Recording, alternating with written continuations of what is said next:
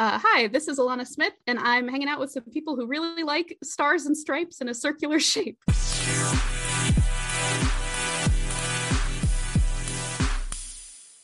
Greetings, Cap fans. Welcome to episode ninety-four of the Captain America Comic Book Fans Podcast.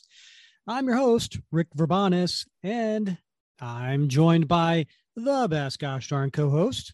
That would be Mister Bob Lucius. Hey, Bob. For though they may be parted, there is still a chance that they will see. There will be an answer. Let it be. You almost had me for a second, Rick. Almost. I was like, what the heck is Rick talking about? You know, I we were talking before the show that you're doing this fasting and you're in ketosis. You're a little bit fatigued. Maybe your cognitive capabilities have slipped. And I'm like, he's gone off the deep end, folks. He's just, he's, he's just, he's, he's, he's doing poetry slam. It's yeah, not a poetry right. slam podcast. That's uh, true. It is true. But uh, that song, Let It Be, I thought that that was an appropriate uh, part of the song. For though they may be parted, there's still a chance that they will see. So I'm thinking of the story we're covering today, uh-huh. which is Captain America one twenty-five, which takes place in Vietnam. And there is a doctor who has been uh, kidnapped, and both sides of the of the war, the north side, the south side of Vietnam, feel it was the other side that did this. Mm-hmm. And they're parted, right? Right, but, yeah. But there will come an answer, Bob, and they will see. Mm-hmm. Let it be. Just just let it be. Yeah. Hey, the nice other thing, too, Bob, is do, do you know when uh, when the album Let It Be was released? I can only guess nineteen seventy? Not only nineteen seventy, Bob, uh-huh. but the album was released in May of nineteen seventy, which just so happens to be the cover date of oh. Captain America one twenty-five. It's almost like this is all planned. Almost. Almost. So it's almost like one of us plans this out. Hey, Rick, I, there was a comment today on Facebook. Oh, shall we get to that comment? shall we get to that comment? I think we should. So for those of you who are on our Facebook group, you really need to join it. It's Captain America Comic Book Fans.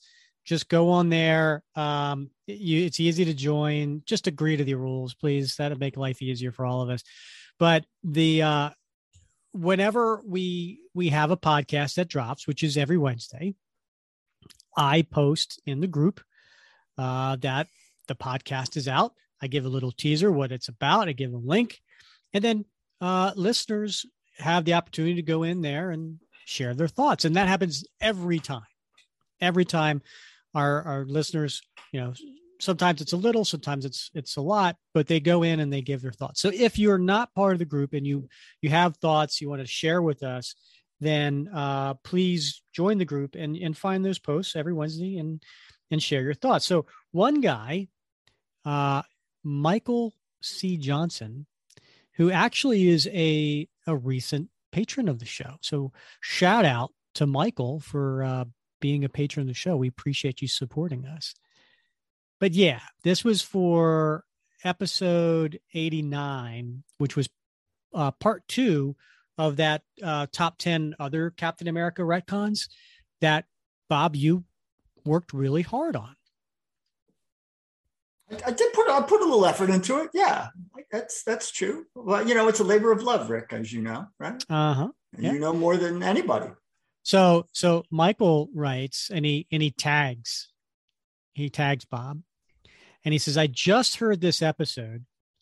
Should be completely caught up by end of workday tomorrow. And it was fantastic. You should head up episodes more often. Your enthusiasm and er, things you uncovered have ac- having actually done some research." And he put in parentheses and tags me. I think Rick will appreciate that comment. This was a very fun and informative episode. I especially enjoyed your uncovering of the details regarding the clearing up of Golden Age continuity. So that was kind of a backhand compliment, right? He's, he's right, talking, yeah, right? right. He, he loved the episode, and he yeah. he wanted to give you some shout outs, but he also points out that the fact that, you know, when you actually do some research. Yeah. I, I loved the comment because I'm like, yeah, yeah, let's get Bob to do more of this stuff. No, thank you. I like being the, uh, the color commentator. Folks, you have no idea how much work Rick does to bring these shows to you. And, you know, and I, I, man, I don't want to, I don't want to cramp his style, take, take him out of his groove. You know, I'm here for the color commentary, folks. I'm here for the enthusiasm. I'm going to tell you right now, my feelings won't be hurt, Bob. No, but thanks, Michael. We appreciate that. We do. Yeah. That was a great comment. And I loved it, by the way, Rick. You know, I love doing the, the top ten shows. And so I would encourage any listener out there, if you've got an idea for a top ten show you'd like to hear, send it us, send it our way. Because, you know, we're, we're open to, to suggestions from the listeners. We want to give you what you want. Yeah. Because we did, we did a, a, you know, a top ten villains not named Red Skull. That was episode way back in episode nine. Uh, we talked about doing a few others, right? We talked about doing a, a top ten uh, partners not named Bucky. Right. Yeah. Uh, we talked about maybe doing top ten creators, uh, you mm-hmm. know, mm-hmm. top, mm-hmm. top ten other things. So yeah, we would, we send us your ideas. Speaking of patrons, Bob, uh, we have a, another patron uh, who, who joined back on June second. His name's Brian. I won't give out his last name. But Brian, um, uh, I did reach out to you because we need to get your address so that we can mail you your What Would Cap Do Challenge coin. So, so Brian, I messaged you on Facebook. Um, you can check that out, or you could just send me an email to capcomicfans at gmail dot com. So that's capcomicfans, plural, at gmail dot com. Um, and let me know your address and your last name. I don't want to give that out over the air, uh, just so we can make sure it is you. And we will make sure to send that out to you after you, after your third month. Um, and for those who are wondering what the heck is Rick talking about, Bob, do you want to explain the, the challenge coin? Yeah, I'd love to, Rick. It's a very limited edition of one hundred. That is one hundred challenge coins were produced and ever will be produced. And they're only available to patrons of the Captain America Comic Book Fans Podcast. So on one side, you got Cap Shield. On the other, you've got What Would Cap Do in big, bold letters. And then around the, the, uh, the edges of the coin, you have eight virtues of Captain America. That's nice. So if you want more information on how you can uh, become a patron and get the coin, just go to our website, Captain America Comic Book Fans dot com. So, Bob, how was how was your week? My, my week was great, Rick, uh, but I'm more interested in your week because rumor has it you had the old, hey, how you doing? The old Roto-Rooter. So how'd yes, that, yeah, how'd that yeah. come out? Well, funny you should ask, Bob. Um, yes. Yeah, so uh, I took your advice because back, um, I don't know, April, May, when you had yours done, um, you know, you had, uh, you know, made the recommendation, you know, for, for men of a certain age. And, and so I did, I signed up for it. I got it. Uh, it was this, this past Friday. Uh, happy to report, clean bill of health, no nice. issues. Everything's fine. Now, I got a question for you, Mister Lucius. Yeah. Yeah. Because when we had that weight challenge, uh-huh. right. Uh, you magically lost five pounds. I did. Yeah. I want to know what the hell you're eating because I only lost two and a half. Well, I, you know, I was a little bit curious about your prep routine as well. Uh, because you, was it actually Muralex that you were taking? Let's, yeah. Yeah. Yes. Yes. But I don't want to, no, let's not get into it. But because that's was, not what I was on. It was, it was a couple days of, uh-huh. it was a couple days of prep. um mm-hmm. you know uh, an all liquid diet, yeah, all that uh-huh, fun right, stuff right, yeah um And so, yeah, I only lost two and a half pounds. So huh. I, you know, I thought you were like a vegan. Like, what the hell is in your colon? Who knows? In your intestines that, yeah. you know. I, I don't think, I think it's mostly water weight, Rick. I, I think, uh, you know, a lot of that stuff sucks, sucks water out of your body into your intestines. Uh-huh, true. And so I think, you know, the more water weight you're carrying, the more likely you're, you're, so. So you're just saying you were you were more hydrated than I was. I, I think I probably uh, probably was. You know, I'm mm. carrying. I'm, I'm I'm a little bit, you know, girthy. You know, so uh-huh. I think I have a little more. I carry a little more water around with me. Ah, uh, yeah, yeah, yeah. We'll go with that. Yeah, but uh, you're. Just, I mean, you you sent me a picture of your picture. I did. Of prep. Oh and yeah. I thought, that's what I thought. I was like, my God, he's gone off the deep end. He's made a he's made himself a pitcher of Kool-Aid, and I bet there's vodka in there. Uh, I was like, that looks delicious. What's he complaining about? Yeah, it was so. Quite the elixir. so, so my body has like gone through extremes, right? So I had the wedding and the honeymoon. And really overdid it during the honeymoon, right? I made that very clear, right? Right. The seven and a half pounds I lost between January first and June first, I gained every ounce of that back. Yeah. During the honeymoon. So that's an extreme. Then I go and I do the colonoscopy and I do, you know, the flushing and all that. And now, now, Bob, I'm on this uh, with my wife. We're doing this five day fast mimic diet, and I'm on end of day two, so my body's going into ketosis as we speak. Uh-huh, so uh, uh-huh. We'll see how much energy I have left to get us through this uh, this episode. I know I could like I see the life ebbing out of you. Thanks. Fast right. Mimic doesn't sound fast enough to me. Five days, damn. I know, I know. Trust, trust me. I'm like. I was like, oh, I got plans this weekend. I'm like, oh, I'm going to take it easy this weekend. Yeah, you are. Oh, boy. Yeah. All right. So let's get to today's issue. So, Bob, we already said it's it's Captain America one twenty-five, takes place uh, in nineteen seventy. Uh, this story actually sends Captain America to Vietnam, which is, I believe, the first time that he's been sent to Vietnam or goes visits Vietnam, and it is in the middle of the Vietnam War. Um, so maybe you could set the stage a little bit for the listeners of what was happening on on the U S, on the global front uh, in in nineteen seventy. Wow, gosh, that's uh, that's a lot. You know, I do, I do want to point out though, Rick, I think he'd been one time before, right? Didn't we cover a story in? In Tales of Suspense, where yes. he, he went on yes. a rescue mission, and uh, what was uh, and it was what the was, big heavy general? Right, right. The guy looked like a sumo. Yeah, yeah. You're right. You're right. Yeah, yeah, yeah. So uh, yes, so lots going on um, in Vietnam at the time. Now, of course, we've been in Vietnam for at this point for what almost uh, let's see, seventy. So good. Yeah, for good five, six years, right? And this is, I think, uh, did I tell you, I, I used to live in Vietnam, Rick. Yes, you and did. So I don't think the, the listeners know that. Yeah, yeah, one of the one of the reasons I was particularly interested in this story. So we had been, you know, in Vietnam for quite some time, and, and we're right about at the pinnacle of, uh, of American involvement in Vietnam. Um, Nixon had, uh, you know, in in, uh, in January of that year had come out and said that uh, our course was irreversible.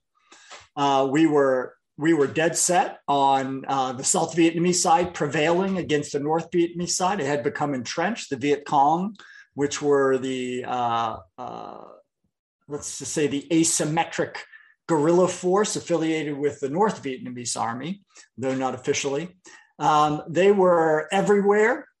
Uh, the North Vietnamese were at this point, I think, being uh, armed by both the Chinese and the Russians, and had uh, built their supply line down the Ho Chi Minh Trail, increasing their presence throughout uh, the middle and uh, southern part of Vietnam. So it was, you know, this was a tense time, right? This was, we were locked in essentially a stalemate.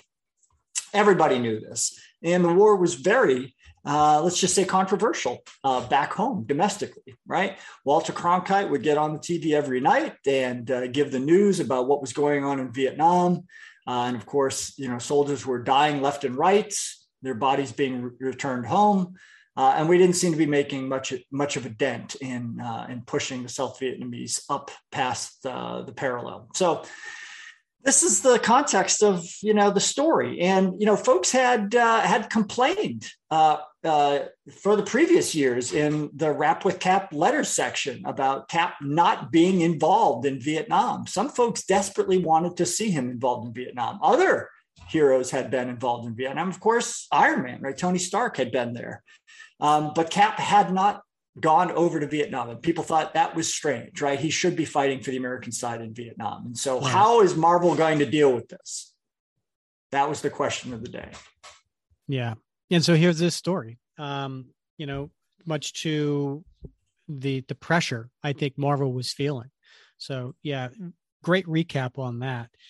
Um, so we'll get into that. Um, uh, you know, one of the things that we want to also keep in mind is as we're going through this issue, um, at the end, we're going to give our thoughts on what is uh, our favorite panel.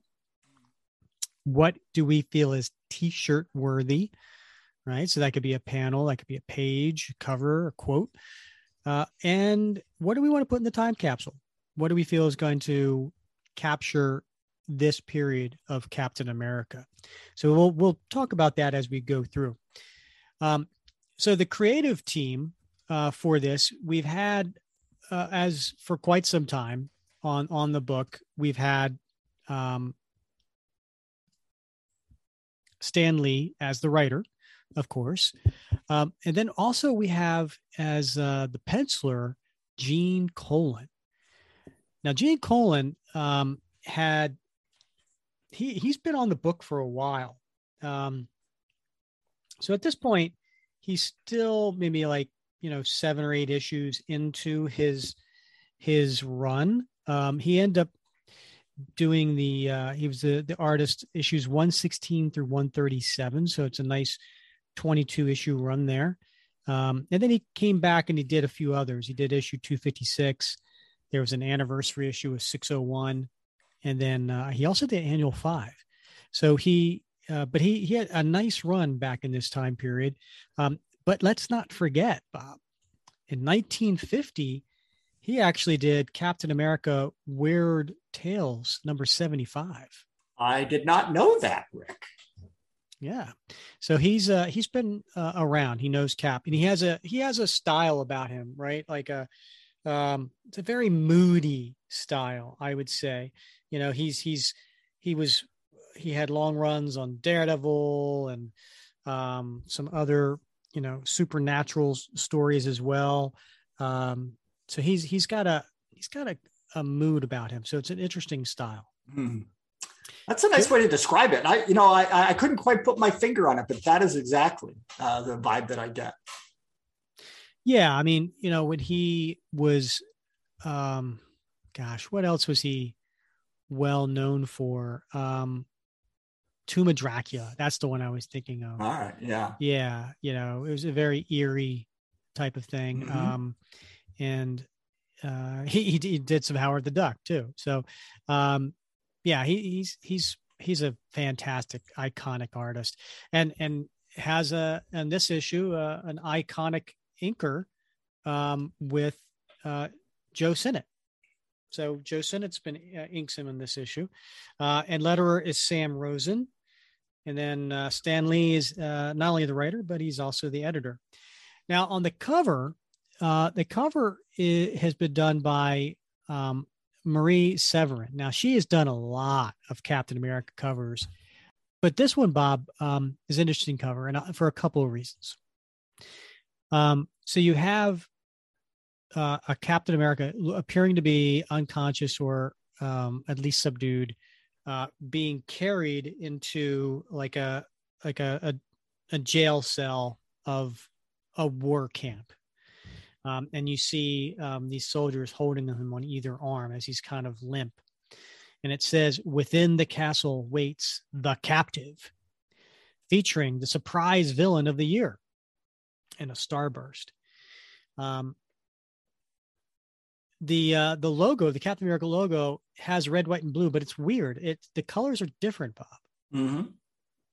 So it has white at the top, blue in the center, red at the bottom. Yeah, it's not it's not an ordering that we're familiar with. Yeah, yeah, it is a little weird. Um, you do have the the Jack Kirby uh, cap logo in the corner, him holding up the shield, uh, and it and fifteen cents, fifteen cents gets you this comic back then. Good price.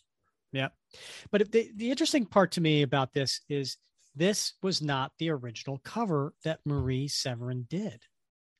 Did you know that? I didn't. I didn't, Rick. Yeah, so there is a another cover um, that was originally done, and it is Cap on a hill in Vietnam in the jungle, and he's charging, and he's got um, Vietnam soldiers all around him, around his feet, jumping behind him with a dagger, or trying to hit him with the butt of a gun, uh, jumping at him, firing at him, and he's just charging away, and the bottom of it says captured in Vietnam. But this, this cover was never published. And um, it was, some people think it maybe, you know, the, uh, the editor, you know, maybe it was, you know, I guess at this point, Stan Lee decided, you know, maybe just the cover wasn't as good looking, you know? Mm-hmm. Um, but it was probably more because Vietnam was so controversial, as you mentioned. Right. And so the cover they end up going with is doesn't mention Vietnam at all. Yeah. I think that was, uh, you know, it's interesting that you, you, you, you raise that um, because I do think there was likely a concerted effort to make it very indistinct. Like, so for example, in this, uh, And this, the, the cover that was printed, you know, it's not very clear who is capturing Cap. And that becomes abundantly clear later in the story who, in fact, captured Cap. And so I think, you know, trying to stay away from the implication that it was, you know, the, whether it was the North Vietnamese or the South Vietnamese, just sort of divorcing the cover entirely from that sort of speculation was a very, you know, a commercially and politically astute move by the editors. Yeah. Similar to what they did with, with uh, Black Panther, right? right? When they, they changed it uh, and took the word black out and just said, you know, mm-hmm. Cap battling the, you know, versus the Panther. Um, because Black Panthers were a, uh, a militant group that were pretty controversial at the time. So, right. Yeah. Yep. You know, at the end of the day, they're trying to sell, sell funny books. Right. right. So, you know, um, they'll take that off the cover. One more interesting thing I gotta say about this cover, Bob. This episode is brought to you by Visit Williamsburg. In Williamsburg, Virginia, there's never too much of a good thing. Whether you're a foodie, a golfer, a history buff, a shopaholic, an outdoor enthusiast, or a thrill seeker, you'll find what you came for here and more. So ask yourself, what is it you want? Discover Williamsburg and plan your trip at visit williamsburg dot com. Another day is here, and you're ready for it. What to wear? Check. Breakfast, lunch, and dinner? Check. Planning for what's next and how to save for it? That's where Bank of America can help. For your financial to-dos, Bank of America has experts ready to help get you closer to your goals. Get started at one of our local financial centers or twenty-four seven in our mobile banking app. Find a location near you at bankofamerica.com slash talk to us.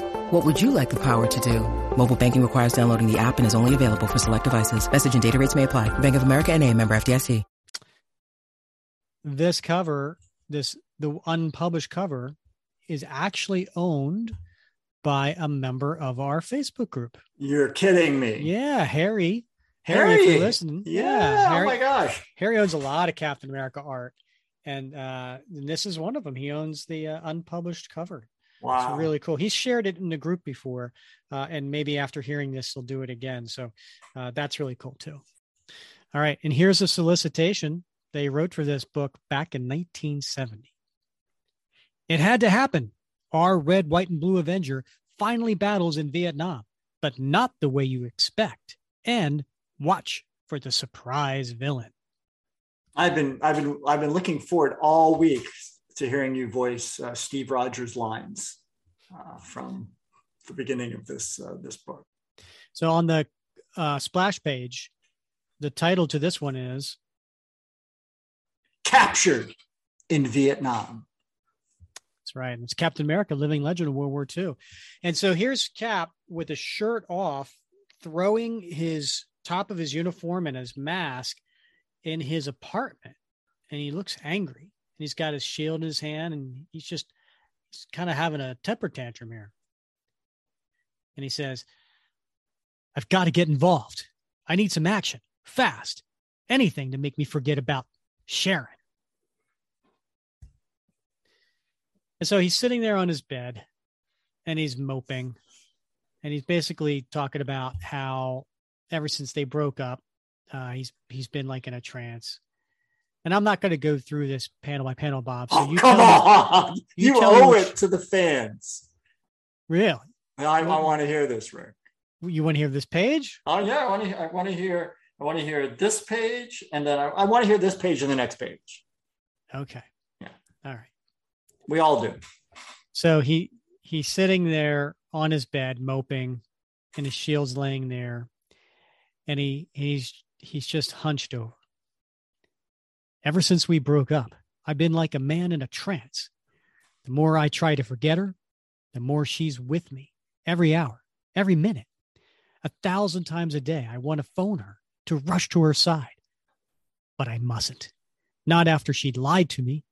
Not when I know I could never trust her again. If I had a job or friends or any sort of social life, maybe I could take the loss. But the life I lead, the loneliness, gives me too much to, time to think, to remember. And there's a little image of Sharon in Cap's head. I want to stop here and just point out um, the style of uh, Gene's art here. Like this second panel is really well done. It, it's mm-hmm. coming from below, and he's got his hands clasped in front of his face. So you only see from his nose up, but the eyes, the eyes are, are bereft with just, uh, you know, a sadness. Mm-hmm. And there's shadow as well. I, I, I don't know. When I saw that, I was like, wow, that's a master at work right there. Yeah. In that, in that um, imagining of, of Sharon in his mind, right? Mm-hmm. With her, her, her back to him, but her sort of coyly looking over her right shoulder, you know, with her body ever mm-hmm. so slightly turned, you know, uh, uh, that's, it's very well done. Yeah. And it's a classic sixties pose too. Mm-hmm. When I see that, you know, right. Like I could just see like a, an advertisement or a movie poster with a, with a woman in that pose. Um, and I'll say this for, for Gene, I, I never really was a big fan of his work, but I am really impressed by his, his storytelling. He is a master storyteller. Next page. Wherever I look, I seem to see her. Even in the silence, I hear her voice as though she's calling me. I've got to stop. Must snap out of it before I crack. It's, it's time for the six o'clock news. Maybe that'll help me get my mind off Sharon. How can my own problems seem so big when the whole world's in such a mess? And then he's adjusting the rabbit ears on the T V as he turns on the black and white set. And like Bob pointed out before on the news, there's Walter Cronkite.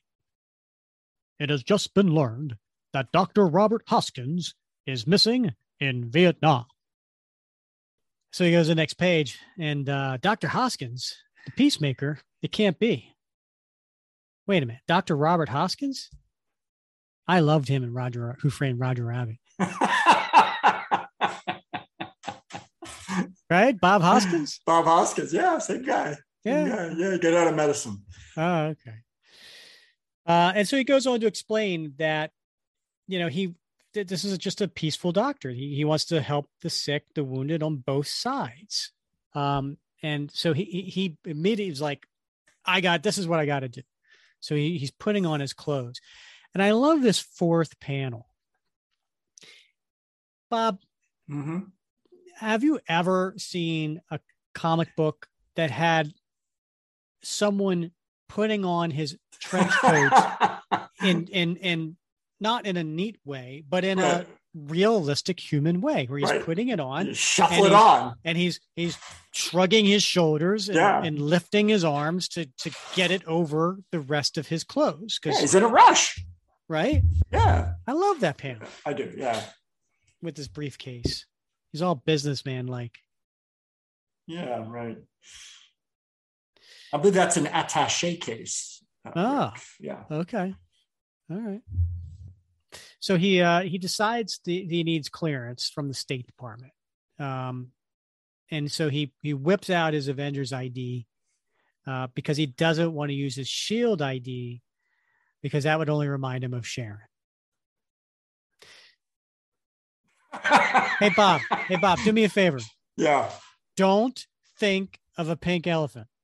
Right, right. Right? Like, okay, if yeah. he keeps saying that's yeah. only going to remind me of Sharon, yeah, then his mind's going to keep thinking of Sharon. Right. Now, here's something interesting about that Avengers I D card, Bob. It's cut off, but it says this is to something, right? Uh-huh. Can you read the card? Well, it just says identification card. This is to cut off Steve, presumably Rogers, right? And then it says, as a, I think it says as a member in probably in good standing, fully entitled, blah, blah, blah. Right. Typical Avengers. Yeah. I D card. Yeah. But the interesting part to me is that it has his name on there. Uh-huh. I thought like a year or two ago, like his secret identity was, was, back, and that Steve Rogers was supposed to be like a false identity, and right didn't they right. do that in the pages yeah. of Captain America? Right, right. And yet he's going around with a with a card that has his name on it. It's a good point. Maybe they uh, maybe they don't associate Steve. Maybe he they just think he's an Avengers, uh, you know, staffer. Maybe you know. So he's there at the State Department, and he explains his case and just says that he wants to go and try to rescue Doctor Hoskins. So they said, hey, uh, sure, go for it. I mean, the odds are going to be against you, but we'll we'll get you there. So then he gets on a uh, uh, a B fifty-two. It's a military plane there. It's a very large military plane at that. Yeah.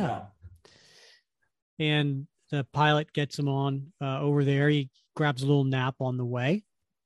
Uh, some interesting perspectives, again, from from Gene here. A lot of angles up and angles down. He doesn't give uh, uh, too many straight-on panels. So then we cut to Vietnam, and we see there's propaganda going on, and and people are riling up uh, the troops um, and saying, we must avenge the loss of the saintly Doctor Hoskins. The enemy must pay for what he has done. And so everybody kind of gets riled up. And then the other camp says the same thing. And next thing you know, the battle continues to rage, and it gets worse and worse. So as the as the the battle ensues, right, um, both sides here are are just... It says each side fighting with renewed vigor, renewed fanaticism, inflamed by a single symbol, the missing Doctor Hoskins. And then we get to see Cap. And uh, it says, but suddenly, silently, a new colorfully garbed, battle-weary figure enters the fray. And he's kind of hiding in the jungle watching this, and he's no trace of Hoskins yet. Nothing but the senseless sound of battle and the endless toll of injury and death. Hoskins' fate has acted like a spark, igniting a spent and suffering land. But what if he should be alive? What if, by some miracle, I should find him? And then he starts getting shot at, and uh, he's going for cover. Um, and he sees that there's a sniper in the tree, and he takes him out with his shield. Um, and he, it's funny, he says, hope I gave my shield enough of a boomerang twist. It won't be safe to go searching for it out there. And it does. It comes back to him. Uh, and so he's getting fired on, but he he basically uh, starts running through the jungle to try to uh, escape.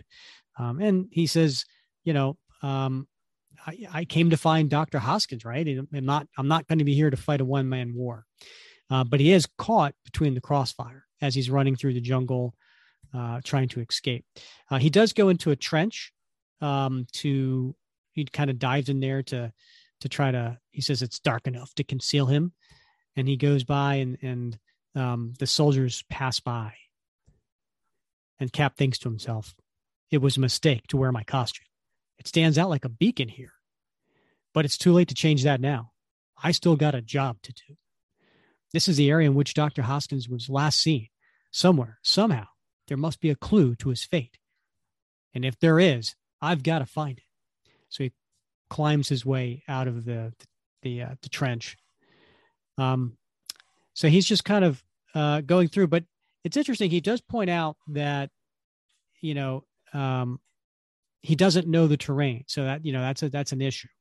Um, but, you know, Cap being uh, a man of honor and being brave says, you know, maybe if I knew what lay ahead, I'd be tempted to turn back, but I'm just going to keep going. So he sees a, a wire and he pretends to not see it. So that way, maybe it will um, uh, flush out the enemy. And it does. And they uh, they come out and they, they attack them. But, Bob, they don't look like the enemies that we just saw firing at each other. No, you're right. They uh, and, and you know they they do a great job. Inger does a great job here, right? Because uh, I don't I don't know if it was intentional, but although the uniforms they look almost exactly alike, right down to the footwear, uh, the colors are such that you know you can't really tell. Is this the Viet Cong? Is this the South Vietnamese regulars? You know, I mean, you can maybe speculate, but but there's no real clue there to clue you in on which side it actually is. Right. Yeah. Um, but even Cap notices that the, the uniforms are different. And so um, he says, I don't, they don't seem to belong to the North or the South Vietnamese. What does it mean? Who can they be? There's only one way to find out. No matter what the risk, no matter the consequence, I've got to let them capture me. And then Gene Colon has a nice um, close up on, on Cap's face. And he looks very, very determined. And so he he lets them uh, nail him in the back of the head with the butt of a rifle. And so they they take him uh, and, and carry him off to, quote unquote, the master. I love this. I love this panel, though, Rick, where they're, they've sort of like, uh, you know, a guy up front has Cap's feet, his legs. Uh, another's behind him. He's got his shoulders and they're carrying his slumped, unconscious form. You see it in a silhouette, but he's still holding on to his shield. Yeah. Right. Yeah. Yeah, like, when when will they learn, Bob? I know, when right? They learn? uh, so they're going to a castle, a castle in the middle of the jungle. Uh, Bob, you've been to Vietnam. How many castles are, are there in the middle of the jungle? You know, I haven't seen any, Rick. But you know, I only went to I, I went to something like fifty-eight of the sixty-four provinces, so I might have missed some some. Oh, okay, only fifty-eight. Yeah. So oh, okay. Yeah. And then. And then, Bob, we see who the surprise villain that they they talked about on the cover. And it's the Mandarin. Dun, dun, dun. They did say it would be a surprise villain. So interesting enough, Bob, this is, uh, I'm looking at the, this is the twenty-second appearance of the Mandarin. Right. He, I mean, he was frequently used back in the Silver Age, right? I mean, yeah. I mean, he was in Tales of Suspense battling Iron Man probably like, you know, a dozen times. Right. Um, he did make an appearance in in, in early Avengers. I think it was uh, issue twenty. Um, he was in the first annual. He he he did make a couple of appearances in um, Incredible Hulk uh, before this. So, um, but I think this is, I mean. This is this is obviously the first time he was in uh, the pages of the this, the title Captain America. Right, right. And he says, "So, Captain America has fallen to the forces of the Mandarin. Can it be that the accursed Avengers, half a world away, are privy to my plan? And then maybe can you describe uh, the Mandarin's uh, costume? I'm not going to say uniform because that's a costume. So the Mandarin, right? I mean, the classic look of the Mandarin, he's got uh, sort of a green cowl with a purple, almost looks like the original Hawkeye mask, right? It's got the points sure. on it, right? He's got mm-hmm. that going on. He's got a green cloak with purple trim with this really high collar, right? I mean, the collar comes up almost to his ears. So it's like that real Ming the Merciless look. Totally. Yeah. And of course, on his fingers, he has his, his sacred rings. Mm-hmm.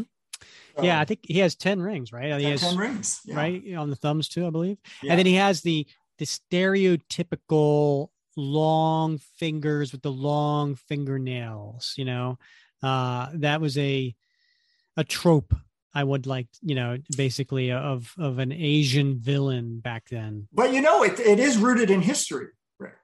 Because the Mandarins of of uh, China and uh, and Vietnam and uh, Uh, that part of Asia uh, didn't do manual labor. They were intellectuals. They were scholars.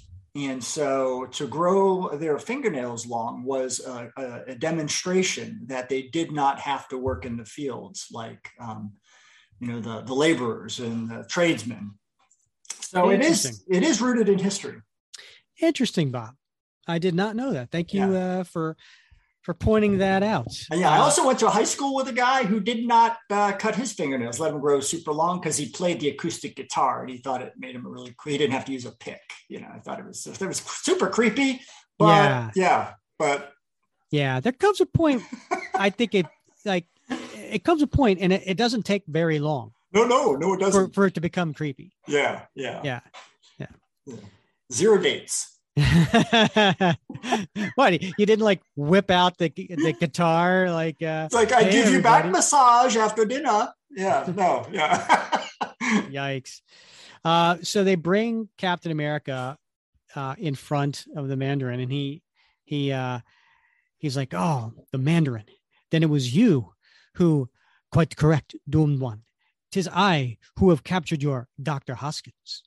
So it was him behind it the whole time, Bob. That's so Mandarin-like. And he then he explains himself, just very much, very much a villain-like, right? He has to like just yep. get into some soliloquy on on why, yeah. uh, you yeah. know.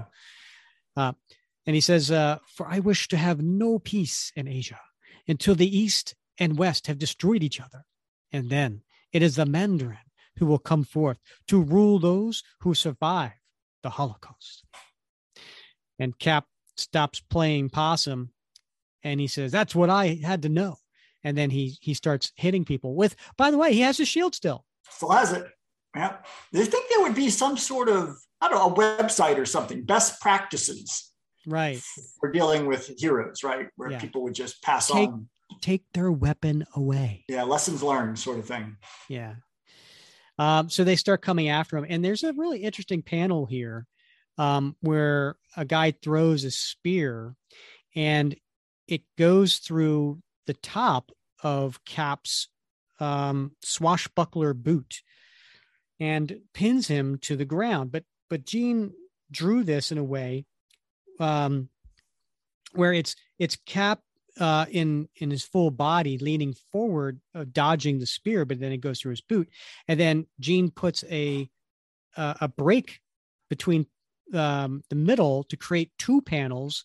This one image is two panels to show the motion mm-hmm. of, of what's happening here. So I think yeah. that that's that was kind of cool.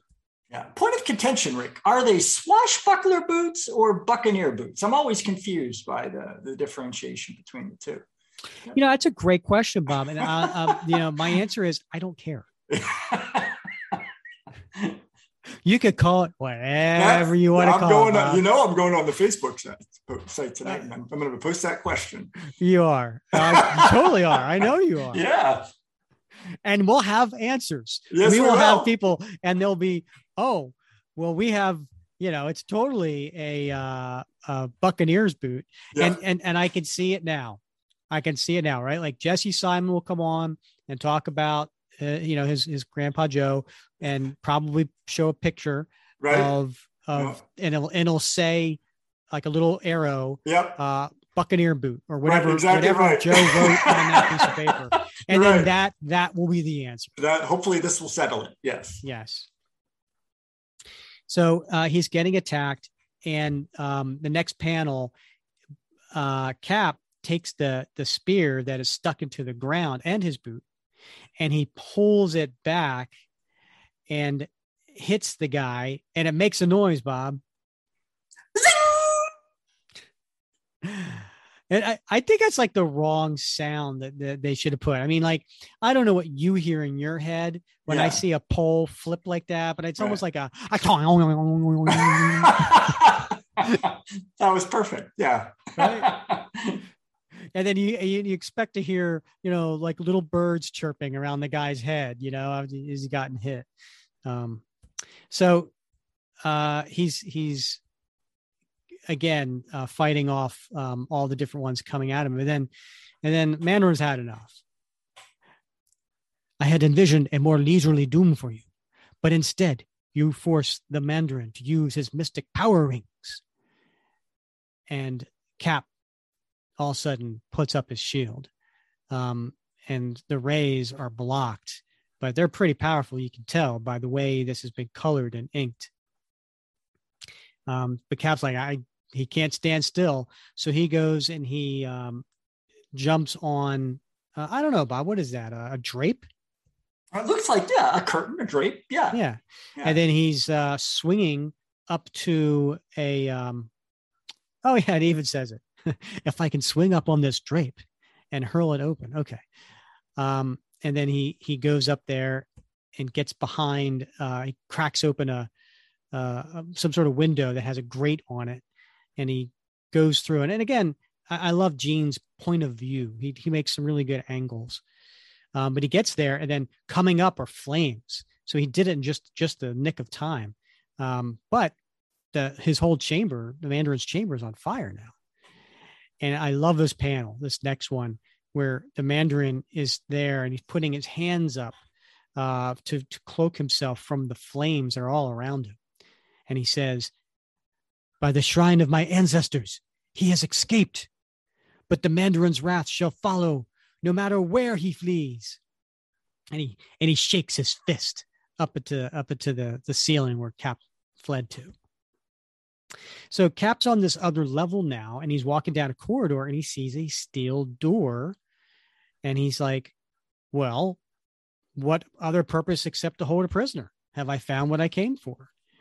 And he asks, you know, Doctor Hoskins, and and the guy is like, well, who, who is this? And he's like, save your strength. Back away from the door. I have this barrel of gunpowder that I'm going to lay right in front of the door. What is this, Donkey Kong? I know, right? Oh, oh just a, a barrel of gunpowder. That seems dangerous. You know, from a risk strategy, risk mitigation, you know, yeah, somebody should have been in facilities management and said, you know, don't don't put this barrel of gunpowder just laying around. So it blows up, blows the door. And uh, and, but but the Mandarin made his way up there. And uh, he says, fools, did you think escape would be so simple? And uh, he starts firing. But Cap gets in front of Doctor Hoskins and puts his shield up. And he says, Uh, now, if I can tilt my shield at just the right angle to bounce those rays back towards the drawbridge chain. And I didn't know they were on a drawbridge, Bob. I thought they were somewhere else.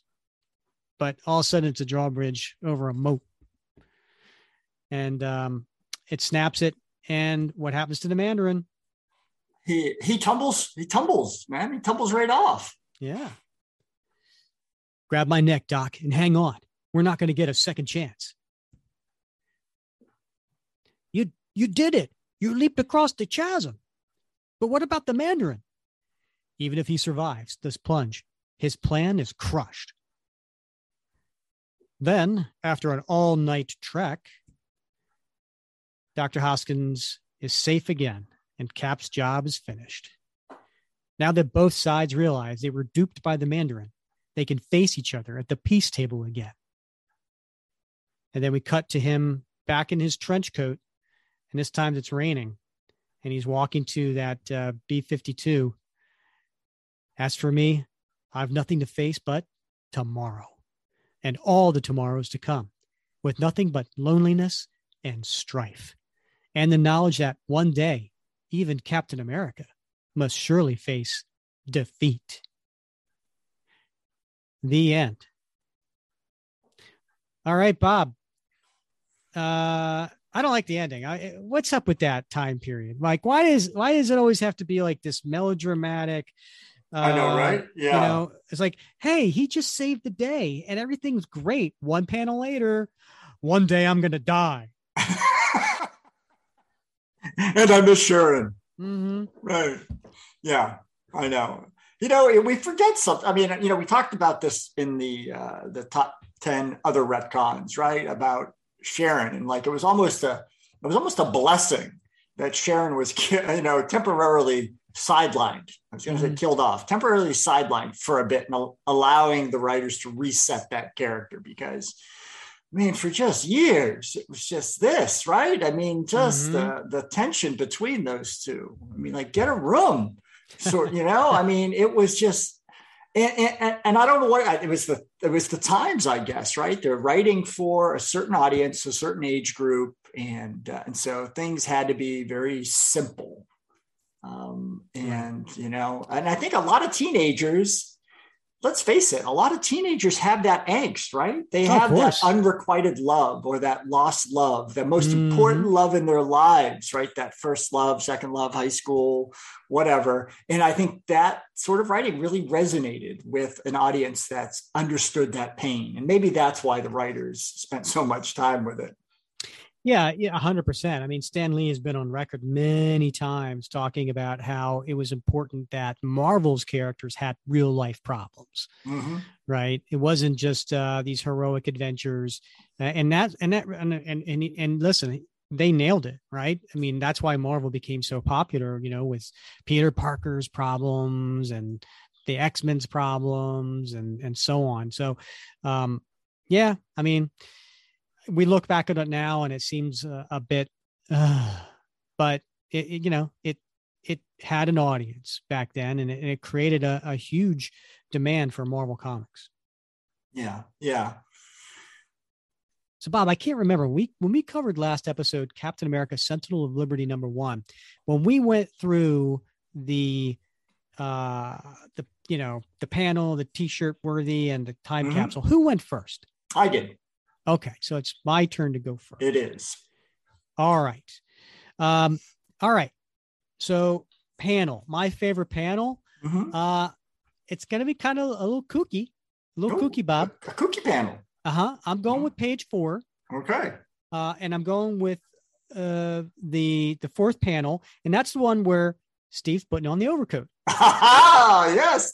Shrugging the shoulders yeah. in the coat. Right. Like, I've never seen that in a comic. I don't think I've, there's been one before, and there probably hasn't been one since, of a realistic version of a character shrugging on a trench coat. Because, you know, when you have like a, a sport coat on, and then you go to put the trench coat over top of that, it, it is hard. It's not like slipping on a coat. Yeah. So you have to like give that extra oomph. And it's just a really interesting choice by uh, by Gene Colon. By Gene Colon here. Yeah. Uh, and I I don't know. That's that's my panel. All right. That's a good panel. That's a good panel. I'm gonna go a couple pages prior to that, Rick. Page two. Mm. I love that that headshot of of Steve with his with his hand on his chin, and he's looking off into the distance. And over his back, you see that he's imagining Sharon. It's got Sharon in that very mm-hmm. coquettish, looking over her shoulder, uh, you know, real pensive look, you know. Mm-hmm. Uh, it's so... nineteen seventy? So, yeah, it's so soap, soap opera-y, if that's the word, oh, nineteen seventies, yeah. You know, young love, romance comic. You know, it's got a real, that feel to it. And uh, uh-huh. I, I love that panel.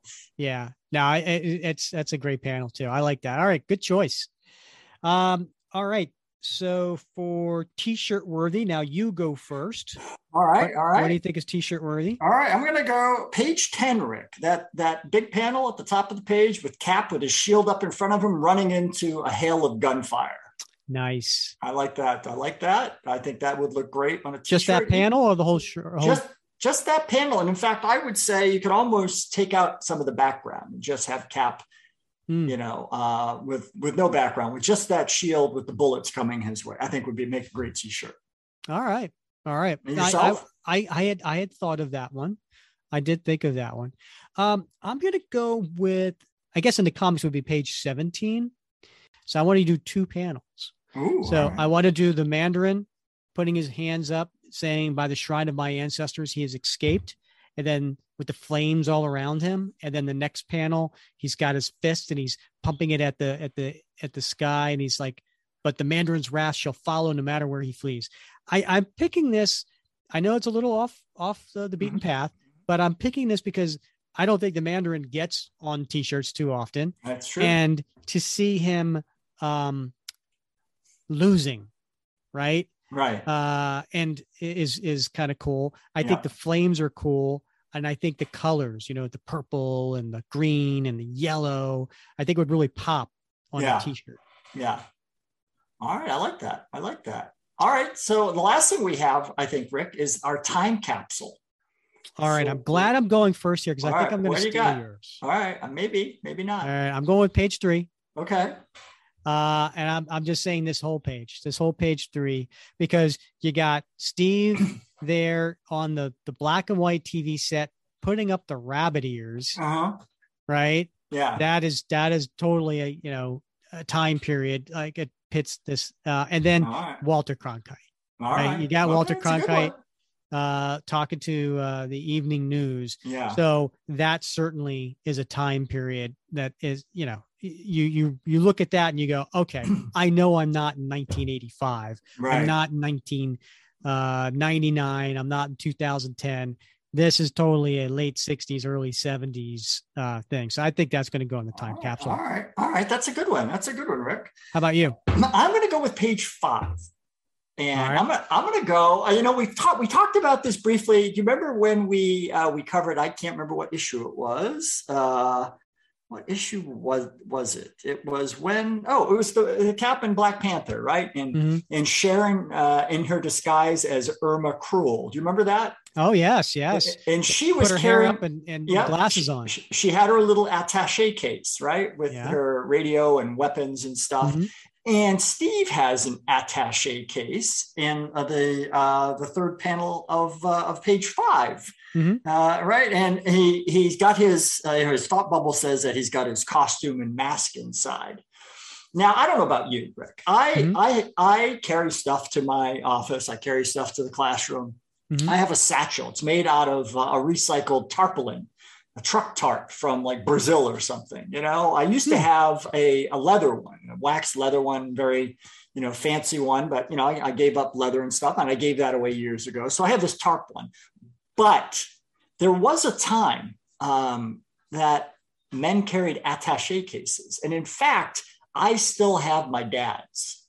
No kidding. Because guess yeah. what? Well, I have my dad's. Do you really? Yeah, yeah. right. Yeah, yeah that and, was and big. We, he called it a briefcase. Right, yeah, right. But prior to, I mean, I think that was a, a more recent term. Prior to that, it was called an attaché case because it came from attachés, uh, diplomatic attachés, uh, more specifically, would carry uh, official papers in the attaché case. And then it just sort of took off and became more popularized in the business world and became a briefcase. But so attaché cases... Because people carried their briefs.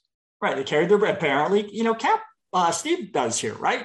And so, uh, but people don't really, I don't know if they carry those anymore uh, like yeah. they used to. Back in yeah. the seventies, back in the Mad Men era, you know, mm-hmm. th- that was all the thing. And so when I look at this page and I see Steve, you know, today, what would what would Steve carry his uniform and uh, mask in? He'd probably carry it in a backpack, right? Yeah. Yeah. If he wasn't totally. wearing it underneath, yeah. right? But he carried it in a backpack or a, a sea bag, or, you know, a duffel bag or something like that, but certainly not an attaché case that went along with his London fog trench coat. Right. And my dad had a London fog trench coat, which mine. I still have. And I, I have mine. Have. uh, so yeah, there is a time hilarious. capsule moment, right? Totally. I agree. I agree. Um, you know, I was using my dad's uh, briefcase, I would say, up until two thousand two. Okay. Yeah. I was working at the, an agency, and I, I, I'm pretty sure I was bringing the, the briefcase in every day. Yep. And uh, have my stuff in there. Yeah. Um, and uh, and he hasn't had his initials on yeah. All right. uh, on on the briefcase. So nice. It was probably like Samsonite or something. Samsonite, absolutely right. right? Yeah, yeah, yeah. yeah. Uh, that's too How much. Cool is that? Yeah. All right. Well, Bob, uh, talk about talk about uh, some fun. Like, I am so looking forward to next episode, because we have um, for our guests to be on the show. Um, Next episode, which is going to be episode ninety-five, and it'll come out the first Wednesday in August, because you know, we try to do the first Wednesday every month. We we try to have guests, and we've been pretty successful up to to this point. Um, we have John Sewell, Seth Talley, and Doug Hogan. Now, for those of you, you might say, John Sewell, why is that name familiar? Well, he's been on the show a few times. He has done the voice of uh like he's called in as the Red Skull, he's called in as Batroc. Um slays so, me every time. Yeah. yeah. And and all three of these guys um have been done some work in in the industry, whether writing or whether drawing. They've all been, worked on some independent comics. Um so we can certainly talk to them about that, but that's not why I, I I'm looking forward to them, because these three guys are very good friends of mine. Um back when I had my comic book store in Atlanta, uh, John and Doug were two of my, my best customers. And Seth was, I could say it now, it's been a while, my favorite employee. Okay. uh, and we've become friends during when I had the store, and then uh, after, obviously. So they're going to come on, and they're going to talk about their love for Captain America, but also they'll probably have a few embarrassing stories about me uh at the time when when I had my store. Yeah. I can't I can't wait for this episode. I can't wait to to have a conversation with those. It's gonna be a lot of fun. Yeah. Yeah. So make sure you come back that uh next week for episode ninety-five. Uh all right, Bob. Um hey, as always, it's been fun wrapping cap with you. Let's do it again. How about next week, Rick? Sounds good, Bob. All right. All right. He's Bob Lucius. I'm Rick Verbanis. And you've been listening to another episode of the Captain America Comic Book Fans Podcast.